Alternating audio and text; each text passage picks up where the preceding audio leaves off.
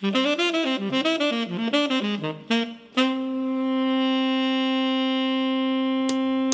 WAMU 88.5 at American University in Washington, welcome to the Politics Hour starring Tom Sherwood. I'm Kojo Nnamdi.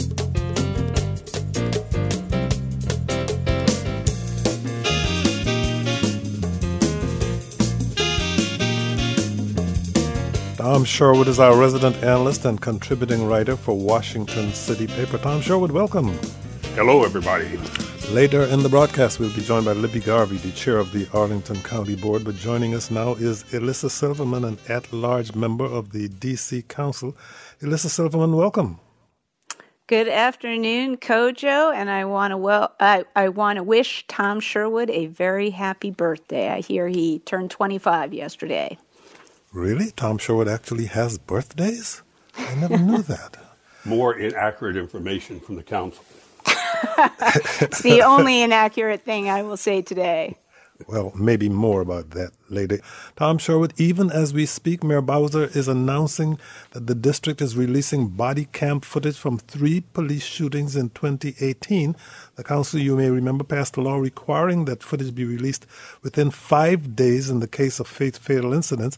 DC Council is introducing a more permanent version with hearings beginning soon. It's my understanding that the footage being released today is from the uh, killing of three men in 2018. Is that your understanding, Tom Sherwood? Uh, yes, that's correct. The, um, it's been an ongoing controversy about what good are body cameras if the police uh, don't release the information from them. So today, uh, the mayor, I would think, I guess, in reaction to the law, but she released information on 24 year old D'Quan Young, who was shot and killed by an off duty police officer in May of 2018.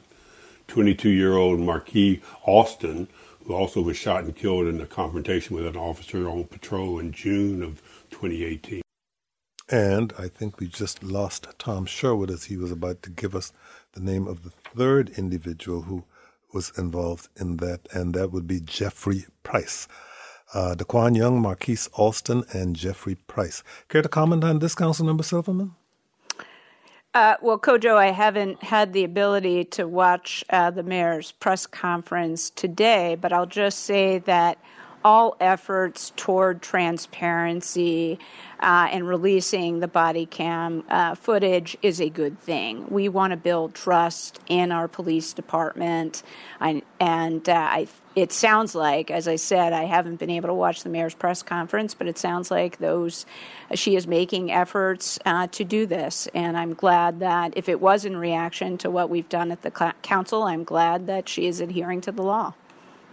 I think we've got Tom Sherwood back. Did you have, want to add anything to what you were saying, Tom? I find I gave all three names. Uh, well, no, I think that's important, and uh, you know, this has been an ongoing issue. The police department says one, body cam footage doesn't necessarily tell the whole story, and and, and two, um, it's quite the impo- imposition bureaucratically to keep track of all this video from several thousand officers. But as the council member was just suggesting, this is a um, a movement across the country to make it more clear what police officers are doing. And yes, while it may be burdensome and it may be expensive, for the good of the public's confidence in the police departments, we need to have a better understanding of what they're doing. Let's start with this week's DC Council meeting, where you voted on the laws that go along with the 2021 fiscal year budget. One amendment of yours that passed changed the eligibility for DC's cash assistance program. Mm-hmm. What did that What did that change achieve?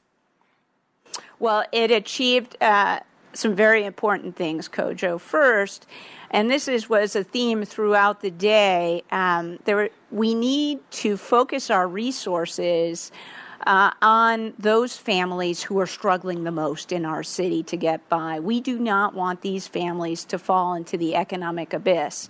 And what this bill uh, did was uh, clarify who is eligible for a program that was actually started by Events DC, um, our Sports and Entertainment Commission, to provide uh, financial assistance to families, to workers who are ineligible for unemployment insurance. There are many people in our city who do important work, keep our city humming. Um, they are landscaping, they are helping take care of our children, braiding hair, and so forth. They work in the cash economy, and because they work in a cash economy, they can't uh, get unemployment assistance or even the expanded unemployment assistance.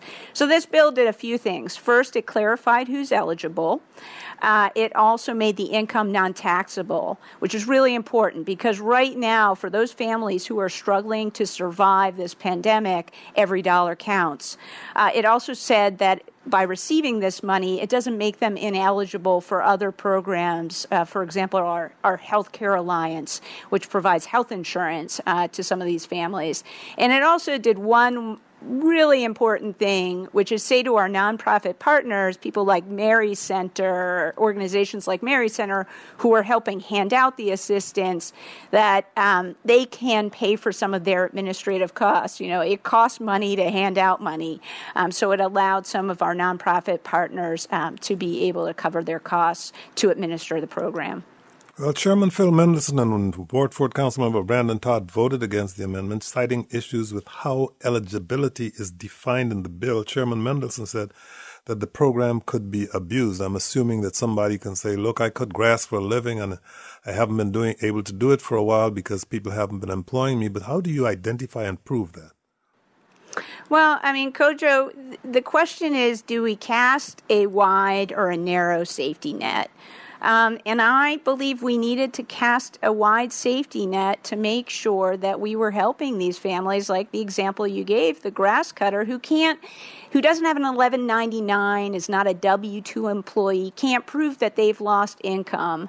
Uh, and I I just feel for a thousand dollars a family, uh, we want to help as many families as possible with this program, and I think that the focus on abuse or misuse. Um, is less important than making sure that we get resources to families who need the help the most so that we don't exacerbate already existing inequities in our city. Tom Sherwood. Councilmember, thank you for being with us today.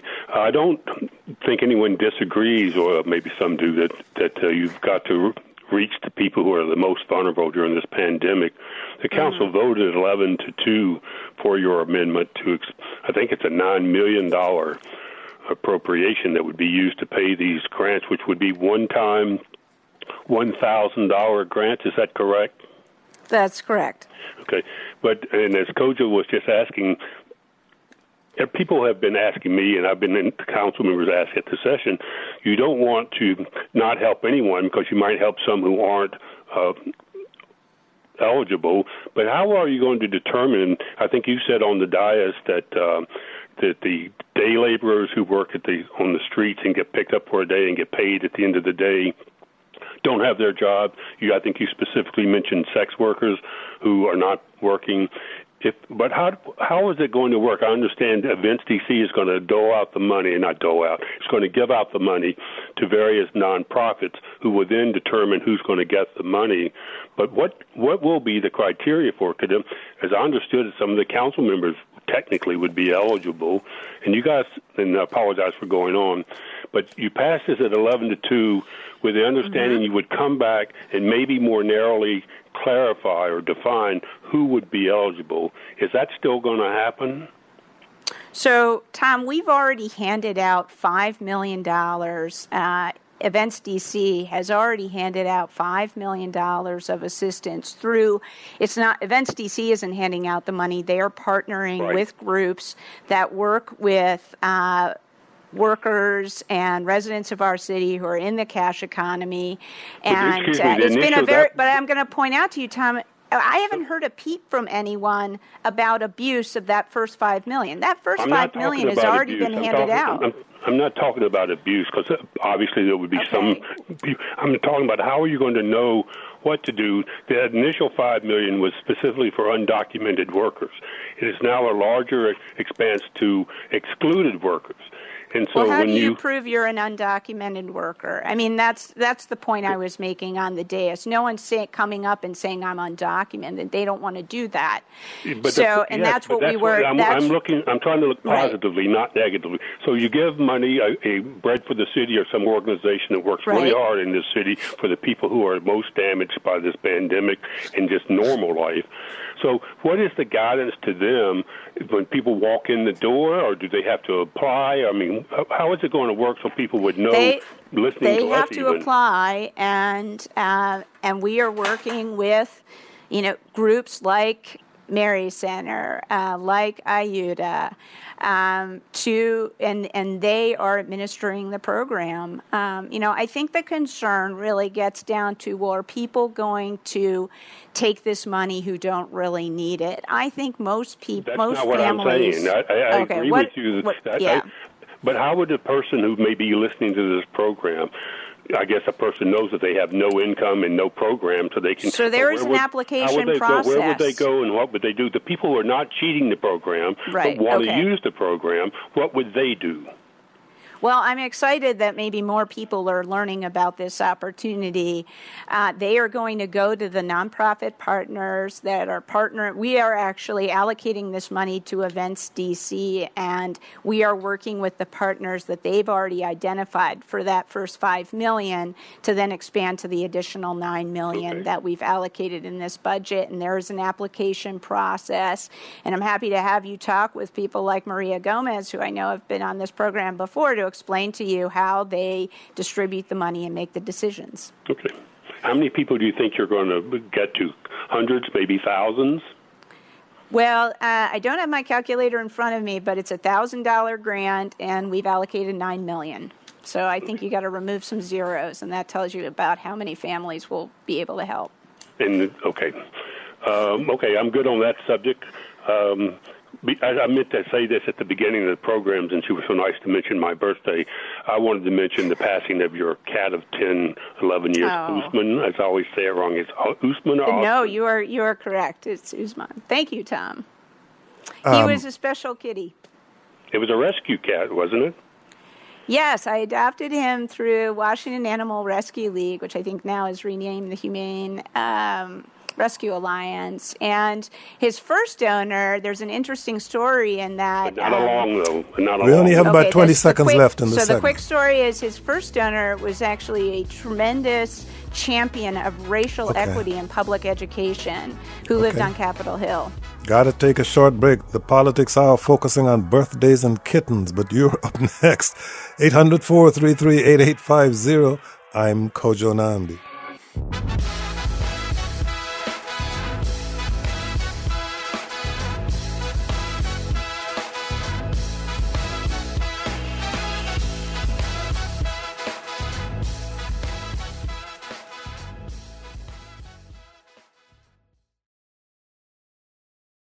Welcome back to our conversation with at large DC Council member Elissa Silverman. Let's try Justin in Washington again. Justin, are you there now? I am, Kojo. Thank you. Sorry about before. Yeah, Um, go ahead.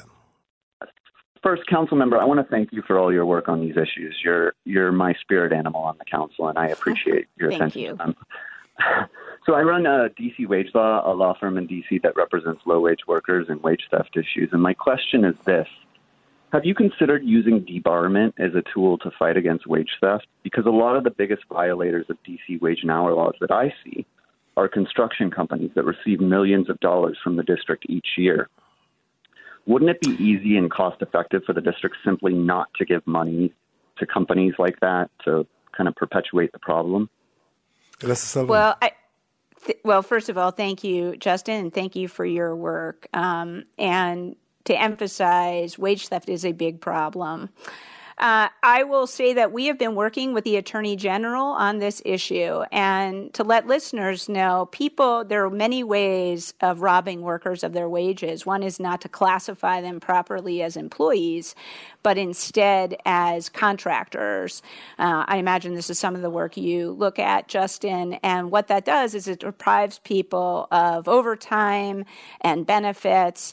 Uh, and I know the Attorney General is very interested in this. So, one thing we did did in this budget is give the Attorney General more firepower and resources um, to combat wage theft. In fact, we added another attorney through my committee um, to um, combat wage theft and work on these issues.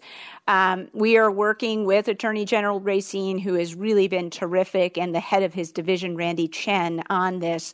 So we're happy to talk with you, Justin, about strategies and possibly this strategy um, to discourage. Uh, what we want to do is discourage employers from depriving their uh, workers of a fair day's pay for a fair day's work. Okay, Justin, thank you for your call. Let me move on to Bob in District Heights, Maryland. Bob, your turn. Real quick, I find it appalling that every time you try to do something for poor people, there's this big, big discussion about theft and fraud. Yet, when these banks walk away with millions and billions of dollars and don't do anything for the community, there's very little oversight. I just find it appalling that they're begrudging folks a few bucks. I know somebody who worked over at Nationals Park. They were ecstatic to get the vendor's job, and I'm sure as of this whole pandemic, they have not been able to make a buck. Thank you. Councilmember Silverman agrees with you. We can move on. No, I'm sorry. Thank you, Bob. No, I, I appreciate that comment. I mean, just to say, Kojo, there are a lot of voices at the Wilson building who are lobbying for the well connected. And it, I, I have to say, Bob, thank you so much for your comment because I do see my job as being the advocate, being the champion of those who can't hire a lobbyist or email council members a million times to get a, a few taxpayer dollars to help them. With everything going on, DC workers might have missed that the paid family leave program went into effect on July 1st. Um, can you give us a brief overview of what this does and what DC employees need to know about accessing the benefits? Right. So, Kojo, let me say that the fact that you haven't heard many stories about paid family leave is a testament to the smoothness of this launch. You know, there were a lot of skeptics um, that we would be able to pull off paid family leave. And as my old boss, David Carr, would say, planes landing safely at National, not news. Uh, planes crashing is. And we've had a smooth glide path so far on paid family leave. So the program is up and running. Um, it has a website which I should have been prepared to uh, give you. Um, but there is a paid family leave website which has all the information about the program, and I know certain people have applied for the benefit. Um, just to remind everyone, even though this was a four year discussion, uh, what paid family leave would do would allow you to uh, get some compensation during a time when you are facing a uh, either a health challenge or a really joyous event in your life, welcoming a new child child, and it is the basic formula is eight weeks for parental leave, six weeks uh, of up to $1,000 a week compensation for family leave, and two weeks for um, leave to take care of yourself. What do you say to those people who say, but this still benefits mostly people who live out of the city? There are people who live in the district, pay taxes in the district, but because they don't work in the city, cannot benefit from this. Well, I'd say the same thing about unemployment insurance and the minimum wage. You know, this is a uh, worker benefit. Uh, and what we need to do is make sure that we have more uh, district residents working in our city. Uh, no offense. I, obviously, I grew up in Baltimore and my parents live in Maryland. No offense to Maryland or, or Virginia residents, but I want to see every job in the district occupied by a district resident, worked by a district resident, and that way we'll have more uh, of the benefit go to district workers. Tom Sherwood uh, council member, that, that uh, website, if you want to know about paid family leave, is dcpaidfamilyleave.dc.gov. dcpaidfamilyleave.dc.gov. Let me ask you about elections. We're running out of time. Before the June 2nd primary, you had expressed concerns that there were going to be trouble with so few precincts and people not having ballots and not getting ballots that they had requested. Um, now the mayor and the, and the board has actually said it's going to the board of elections. It's going to send a ballot, a ballot to every registered voter. Are you confident now that we're on the right track to have a decent election on November the third? Well, yes, uh, in that I think the council and council member Allen just uh, and the mayor just released the new plan for November 3rd in terms of election day precincts being right, 80 open. Precincts, 80 instead of 144. I, I, I think the lesson learned, uh, Tom, is we need to uh, uh, work with the board, stay on top of the board in terms of voter education. Uh, many voters didn't realize that there was early voting.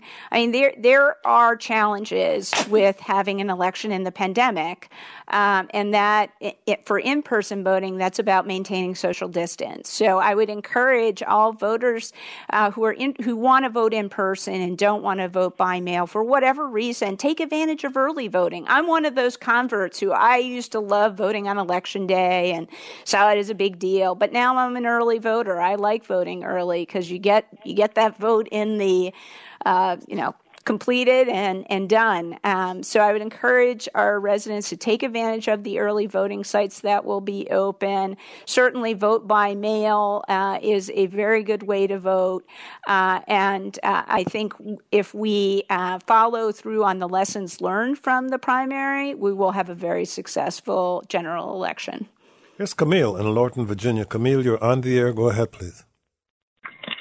Kojo, my son is 51 years old, disabled, living in the district, and he was robbed, mugged, and lost all his ID. He's been able to recover uh, most of his IDs. He cannot get his driver's license because he also was in the process of moving. The I have spoken to the office of the deputy mayor for infrastructure who oversees the DMV and they have said, "I'm sorry, there's nothing we can do." That that simply is not possible. That means that he cannot get medical care other than in an emergency room. He cannot get psychotropic medications that he takes because he has no ID to prove who he is, even though he has, you know, mirrored other things. But he doesn't have a photo ID and that, that there is no one in the entire District of Columbia that can help them. We know that sounds like a terrible dilemma. Elissa Silverman, what advice would you give us? I you am going to offer up help of my constituent services director, Kojo. So I think we're at the end of the segment, and if yep. Camille can stay on the line and connect with me, we will we will work through this. But I think it shows the importance of having ID. It is critical uh, to getting housing, health care, and I'm sorry you've gone your son's gone through this, Camille, but we'll try to we'll we'll do our best to help him.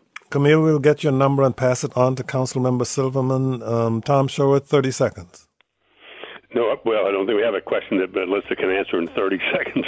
But uh, I'm just still concerned about the voting that people are going to. But um, she's reassured me. I am too, today. Tom. Okay. Well. I am too, and I think Councilmember Allen, uh, the mayor, and you know what hap- we need to learn from what happened in the primary, and I will be focused on that. I think other my colleagues at the council are. We need to have a successful election, uh, and uh, we are focused okay. on making sure that happens. Elissa Silverman, thank you so much for joining us. Thank you. It's always too short, Kojo, but thank you Indeed and happy birthday again, Tom. This is an at large member of the D.C. Council. We're going to take a short break. Up next, Libby Garvey, chair of the Arlington County Board. I'm Kojo Nnamdi.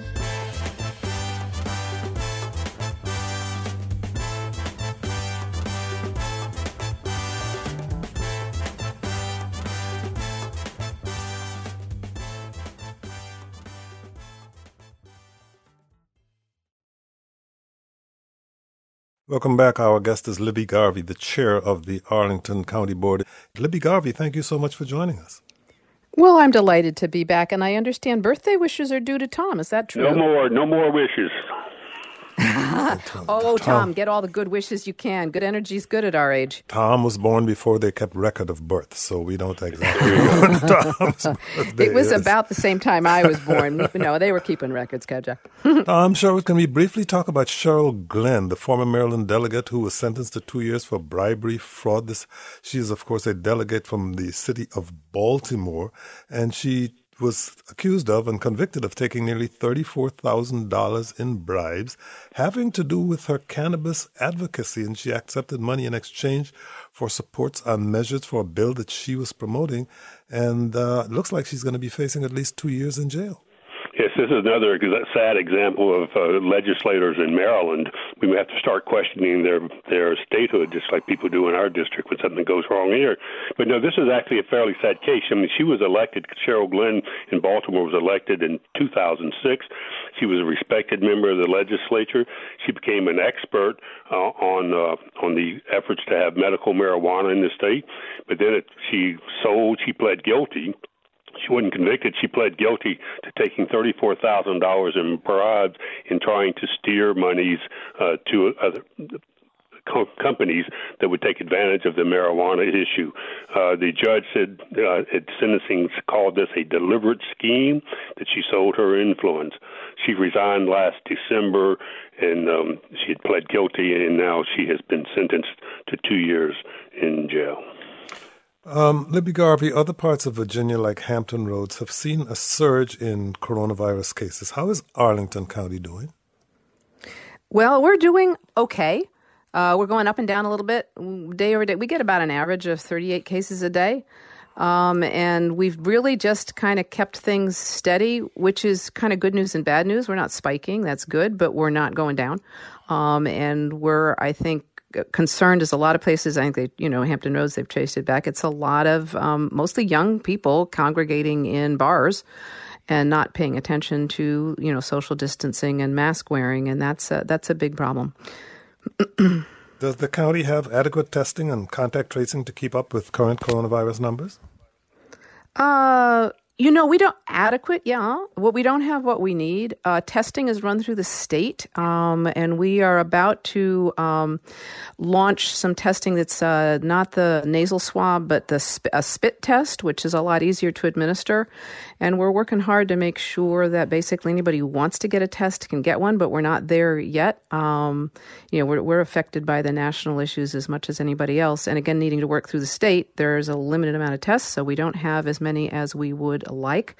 Um, but we're doing better than most, I guess, uh, would be a way of putting that. Um, but we absolutely need more. I mean, the whole country does, right? It's just ridiculous where we are. I'm confident on test on contact tracing. By the way, I will say uh, um, because we've had good contact tracing for a long, long time, and we're, we're we're ahead of it. I think we've got the best in the state. We're fine on that. But of course, contact tracing isn't any good if you can't get the results back from the test within a mm-hmm. reasonable amount of time. And we're seeing that amount of time expand. And so, if it's ten days between a test and getting the results back, what good does the contact tracing do, really? Um, it's, a, it's a national problem. We're all affected by it. We're doing the very best we can here. Um, but as you've seen, we're on the local, you know, the lower jurisdictions like Arlington, we're kind of on our own to try to get testing. We have some support from the state, not as much as we need, and none on the federal level. It's pretty, you know, it's difficult. Sometimes it feels like Groundhog Day, guys. You know, we're kind of almost going back to where we were in uh, April. Tom Sherwood. At the top of the show, we talked about Mayor Bowser releasing some body um, police body cam video of three controversial shootings in 2018. The Arlington board, I watched the session from last uh, the last Saturday. You are going to move forward with body cams for police officers and fire marshal's office and sheriff's office for the people who don't know much about it, if, if briefly as possible, where this you've passed this and and you're going to implement this at the beginning of the year. What steps are needed, and once you do have it, yeah. what will be your policy on releasing video, which seems to come up in several jurisdictions? Yeah. So we're working through a lot. I will say that the you know we have we've looked at body worn cameras before and actually have been thinking about it. Where we were planning to, to, to look at adopting it in this budget way back in January. So we're fairly prepared, and we have cameras in our car, our cars, and have for a long time. Um, what's involved? What's taking time? So what we voted on is one, yes, to adopt it and, and, and bring them on, and then the money to make that happen. It's not only you know purchasing the cameras. Sometimes I think people might think it's just a matter of putting a cell phone on your pocket, right, and turning it on. No, it's, it's not that. Cameras. This is real cameras. Well, and they also have to tie into the court system. So, among the expenses and what we're doing is setting up the court system with facilities to use the video from the cameras to be able to show it. Right now, it's when, on like when little will, tiny screens. When, when will citizens know that their police officers and public safety people are wearing those cameras? Is that is the target date Jan- January? January. January. Mm-hmm. Yep. January And how 2021. will that, will you allow that video to be accessed in freedom of information request? What will be that rule, or has that been decided yet? I don't think it's been decided. I think it's fair to say that we will follow the law and do the most we can to be transparent. And I really, I'm not a lawyer, and I haven't even gotten a Okay. briefing on that aspects of it yet. If Kojo will let me, I'll also ask you about something else you talked about on on the last session, and that is moving forward with the state's approval to limit the uh, guns. That guns Mm-hmm. cannot be allowed in county buildings or used or owned by the county, county parks, recreation or community center facilities, in the public streets or public places. Um, that's a pretty brief, uh, sweeping thing. I listened to a lot of the people who called in uh, on your Zoom meeting. Congratulations how well it was run. But there were any number of people who said you were interfering in their ability. One woman called in, said she was African American, had two children, and that she felt uncomfortable going to some of the city parks without maybe taking her concealed permit with her into the parks. That gun will not be allowed in the parks now. Um, how important is this for Arlington? When will this go into effect? So this we're looking to have a public hearing in September, and we would adopt it if we uh, in some form in September, and then we would implement it. But we would have to have um, before we can do that, there have to be signs everywhere that the guns are um, prohibited. So whatever amount of time it takes to put up those signs, and I, I think there's I've had some very good conversations with you. Probably know I'm a, I'm a Quaker, um, and g- people carrying guns is is pretty foreign to me. Um, but I think people have come up with you know reasonable concerns and worries, and we're going to talk those through uh, and work it out. We are basing our um, ordinance on what the state passed, and it's also very similar to what um, Alexandria passed. Um, so that that's how the form that's how the format came forward, um, and I think we're gonna. I'm already had a number of conversations with gun over owners, particularly it's the concealed carry folks um, who are very concerned, and I'm you know perfectly willing to talk to them and think it through. We are not a lot of there was a lot of fear about being trapped because apparently some people wear guns like clothes, so they just walk around with them and don't even realize they have them, and they're concerned they will go into a Okay, park so and that, get arrested that'd and be a public hearing in September. That will be a public Okay. hearing in September, and then it'll take a while to in, to implement. Mhm. Here is Julius Spain, the president of the Arlington County NAACP in Virginia. Um, Julius Spain, you're on the air. Go ahead, please. Well, thank you. Hello, Madam Chair, and uh, hope Hey. all is well. Hey, hey. Thank you and your Mr. team. President, nice to talk to you. Yeah, yeah. Thank you and your team for everything you're doing with COVID 19.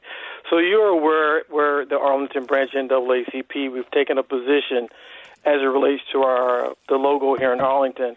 One of the questions some of the members wanted to know, and perhaps hear from you, is how do you view the logo, and do you believe that it memorializes in any way, shape, or form a slave plantation? And on the backside of that, I'd like you to address a statement you made in Arlington Now where you stated community engagement and a good, solid conversation needs to be had.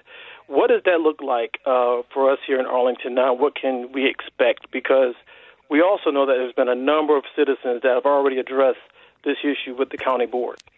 And so Right. that our listeners know what he's talking about, the NAACP is calling on the county to replace its logo and seal, which features Arlington House, the home that belonged to Confederate General Robert E. Lee, which is now a memorial to him, run by the National Park Service. Please go ahead, Libby Garvey. Yeah, no, thank you. And so we've been getting a request to change not only our logo and seal, we've been requ- getting requests to put names on bridges, change names of streets and highways and buildings and, and community centers. So there are a lot of these kinds of requests coming in. Um, and I think we need to come, we don't really have a set process um, for this number and differing kinds of requests coming in. And they're all, you know, around this issue of racial equity and how are we going to look at our history. And I, I have been learning a lot of interesting history. One of the things I learned about um, the, the the logo, the house and the logo, is you know it was done in it was first built in eighteen or begun in eighteen oh three, and it was George Washington's um, stepson, an adopted son that. Um, yeah, that that ordered it to be built. Lee didn't live there very long. It actually came to him through the Washington family, the Custis family. Um, he didn't live there long, left, and actually Arlington Cemetery was put in place to make sure he couldn't come back. Um, so it's kind of interesting. Marquis de Lafayette's been there, so there's a lot of interesting history that I really didn't know or had forgotten, and so I'm looking at that. But the question really is: so how are we going to decide how to do that? And we're getting a lot of different requests, and there are so many issues we need to work through with racial equity. We are planning a series of roundtable conversations this fall. We have not gotten all of the details worked out. We're going to be having um, some professional groups helping to um, facilitate those conversations and hoping to have really lots and lots of in depth conversations about racial equity and what and it needs. And in fact, you've, I. You've created yeah. a new position called a Chief Race and Equity Officer, who Deputy We County have. Manager Samia Byrd was Yeah. named to that position earlier this month. What role will that officer play in this conversation? Uh, she's actually working out the details of how about how we're going to have that conversation right now. It's one of her first and early tasks, um, obviously, along with looking at our police procedures. So I'm looking at a good conversation about history and what does it mean? What do we want to honor? What do we need to remember? We can't forget our history. And I do want to say, um, Julius, to you and, and, and to everybody, I, I, you know, the more I think about it, the issue I think is this systemic is, is systemic racism, and how are we going to tackle that? And I don't want to get pulled away from that on naming things. Um, it's an absolutely important part of the conversation, but the prize, the prize, is is dealing with systemic racism. So I want to do it the right way and have some really good conversations um, and figure this out because it doesn't really matter what I think about the seal; it matters what the people of Arlington County think about it and what they want. Thank you very much for your call, Julius Spain. Arlington County Board member Christian Dorsey lost his seat on the Metro Board because he received a $10,000 donation from the agency's largest transit union and he failed to report it to Metro. He promised to refund the money to the union in November, and after falsely saying that he did so in January, he wrote the check in February. Last week, the Washington Post reported that the check was never cashed. According to the union, it was lost in the mail, and the check wasn't listed on the board member's mid-year campaign finance finance filing that was due this month. What's going on here? Have you talked uh, with your colleagues about this at all? I've talked to. I've certainly talked to Christian. What he he's pretty frustrated with the whole thing as well. He's there's a picture of the check. He says he sent the check in. The union says they got it. They didn't. It's not been deposited. What Christian's told me is he's now trying to get the bank routing number and stuff so we can just do an electronic uh, transfer, and is having trouble getting that number from them. And that's all I know. Tom Sherwood? Well, I don't want, unfortunately, I don't want to leave it there because I spoke about this fairly harshly last week. Um, he's frustrated. I can't imagine what the citizens of the county are. I mean, you were frustrated too because you thought it had been fixed and and he misled the county in January. If he has ten thousand dollars, he can you know he has to walk it over in a wheelbarrow. I don't understand why Mr. Dorsey, who's well liked personally by many people, has allowed this to fester. Either has the money or he doesn't. And saying he's waiting for a routing number or or or replacement of the check and all of that makes no sense. If he has ten, and I know he filed for personal bankruptcy last October, and again, as a person that many people like, this is it sounds to me like this is almost disqualifying to serve on the board. He should clear this ten thousand dollars, and he should have done it in July. He knew he knew when he had to file his report that he didn't file that the check had been cashed, and then he acted surprised that it was lost. And this is not the union's fault for this ten thousand dollar check; it's Mr. Dorsey, and he seems to be just sliding away from this. And the board hasn't sanctioned it, to my knowledge. Have you sanctioned him? Have you criticized him publicly? Have you told him to get this fixed? In the. I've, I've certainly talked. I've certainly talked to him about how important that is to do. I think he understands that. Um, I have not done now all now kinds of research, and I'm not. You know, so Tom, yeah. Tom, the, and the, he, he maybe could walk it over in a wheelbarrow. You know that that's that's maybe where he will end up doing it in COVID. That's maybe not a good idea. Um, but this is really Mr. Dorsey's issue, and I think if you want to talk to him about it, you can. I would like to put it in perspective. It's ten thousand dollars. That's not really very much money. It's a lot of money to some people, but, Miss- we are in the middle of a we're in the middle of a It's pandemic it's not right now. Ten thousand dollars. It's ten thousand. It's ten thousand dollars from the principal union at Metro while he was serving on the Metro board. It's not just the amount. It could have been five hundred dollars. Yes, the amount maybe counts in the long term. We are talking ten thousand dollars. That's a lot of money. Yes, and it's out there and it's public, and he says he's trying to return it. Um, and who am I to tell him that that's not, you know, what what am I well, supposed to be telling him? so chair of the board would be one thing. Yeah, but I, I, I know you I've like him. You've told us before that Yeah. you like him. I liked him, and when I've dealt with him, he's been pretty, I think, straight up with me. But to linger this check out there, I just think it it makes the whole board look bad. No, I think it's it, it's defi- it's definitely a problem. It's definitely a problem, and I can't walk the. I, there's only so much that I can do about it. I will continue to say that Mr. Dorsey's a valued member of the board, and we're lucky to have him on the board here. And I hope this gets, gets settled because this is yeah, it's frustrating, it's annoying, and I assume he will get it fixed. Can I can I ask the co if I can jump in on the graffiti? There was also there was some controversy about graffiti that was removed in Fairlington and part of Arlington County. Some people had put up some Black Lives Matter material, then some other people for mm-hmm. Trump put up some Trump 2020 stuff, and there was a conflict hmm. there. And the, and the public works people, I think, erased it all. Where are we now on where is graffiti in terms of can I put graffiti up on public space now and not worry about it, or where are we on graffiti? No, you're not supposed to put graffiti on public spaces, and it's supposed to be removed within three days, no matter what it says. We just, in fact, what we realized was we didn't have an ordinance. Um, in fact, the manager did this; it wasn't something the board had to vote on. So that anything that's put up will be removed within three days. Given all of the work we've got going on, a chalk. You know, you use a little common sense. If it's going to rain in the next day or two, the rain will wash it away. So we're trying to use some common sense, but absolutely we need to treat all of the messages the same because that's part of the basis of our constitutional democracy that we're trying desperately to hang on to these days. Uh, we got an email from someone who said, I was wondering if you could ask Chair Garvey what her position is on the November referendum in Virginia to establish a bipartisan, transparent, citizen led commission to draw the 2021 electoral district lines and end gerrymandering in our state. As a former Democratic Capitol Hill staffer, I learned that the two issues that can really transform politics and partisanship are the end to gerrymandering and campaign finance reform. The Arlington County Democratic Committee will be voting on supporting or opposing the amendment next week. Libby Garvey? Yeah, uh, getting rid of gerrymandering, I absolutely support. There is um, a group, I think it's called One Virginia. I give them money. I've been supporting that effort for, for a while. It makes sense. I hope we can do it nationwide. But Okay. I, that said, I need to look at the, you know, I haven't looked at the details of this particular one. Often the devil is in the details, but I absolutely support ger- uh, no gerrymandering. Let's just do it, you know, based as, um, in a non political way as we can. Let's just make sure everybody's vote counts. And Ashley tweets Will the board help Arlington Public Schools with its $12.5 million deficit?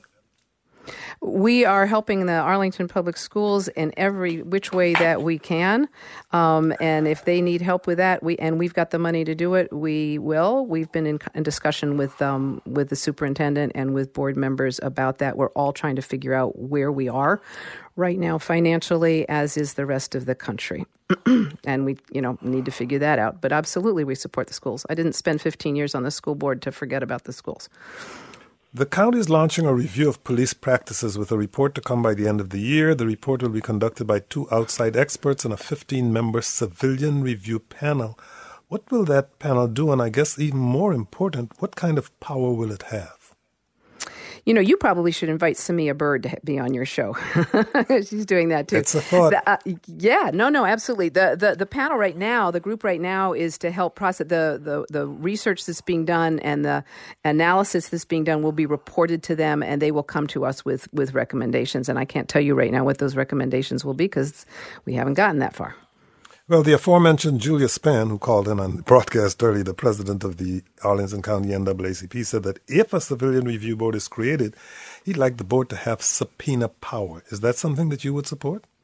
I, it's not something that we need to look at, and I will correct it. It isn't on the civilian review board. We haven't said if. It's a matter of, of how and what the details are. We are based, we are committed to doing a civilian review board, but the form that will take, we don't know exactly, and that's part of what this group will be working on for us and giving us some recommendations. Tom Sherwood.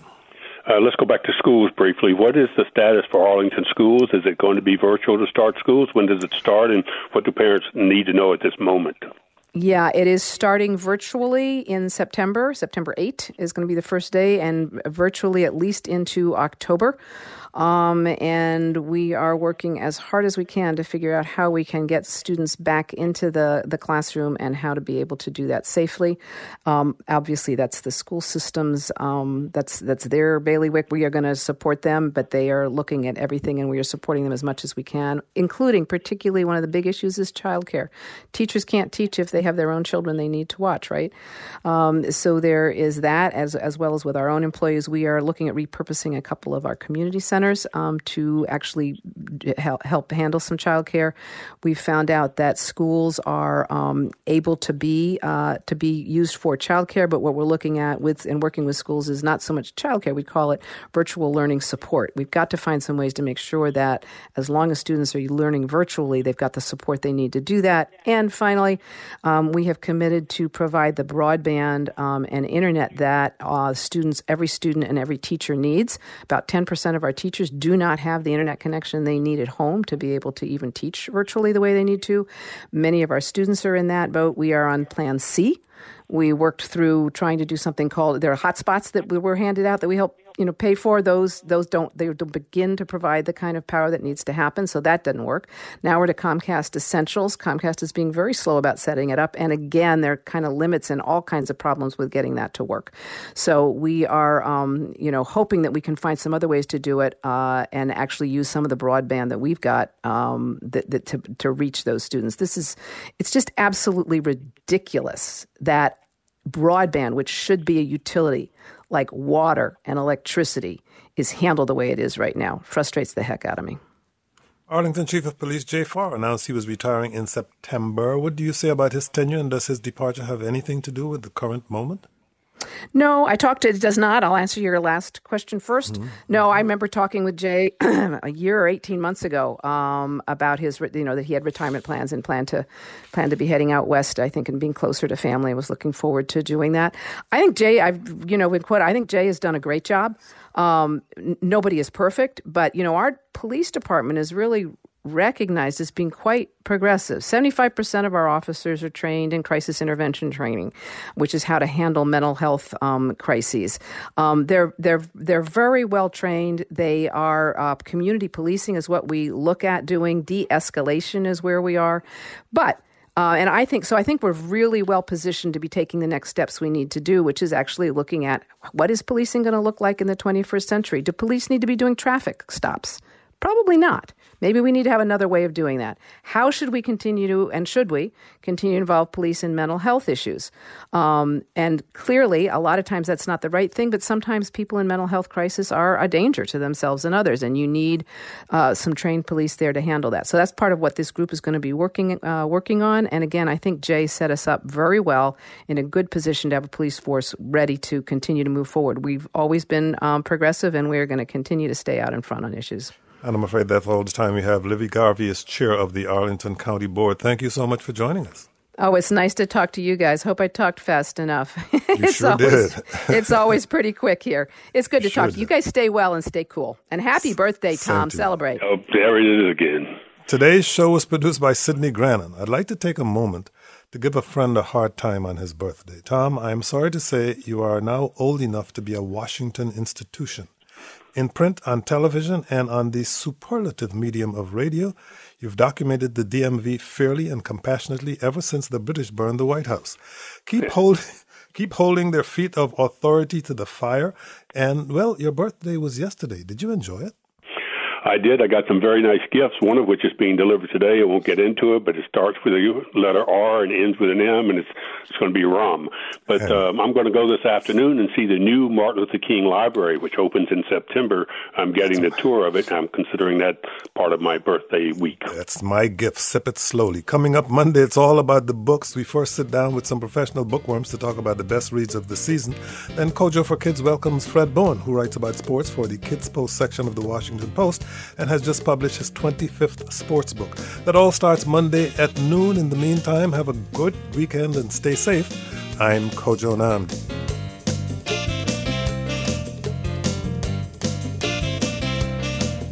The Kojo Nnamdi Show is produced by Julie Depenbrock, Sydney Grannon, Lauren Markoe, Kurt Gardner, Richard Cunningham, and Kayla Hewitt. Our managing producer is Ingalisa Schrobsdorff. Our engineers are Mike Kidd and Rashad Young. For past shows and more content, visit kojoshow.org.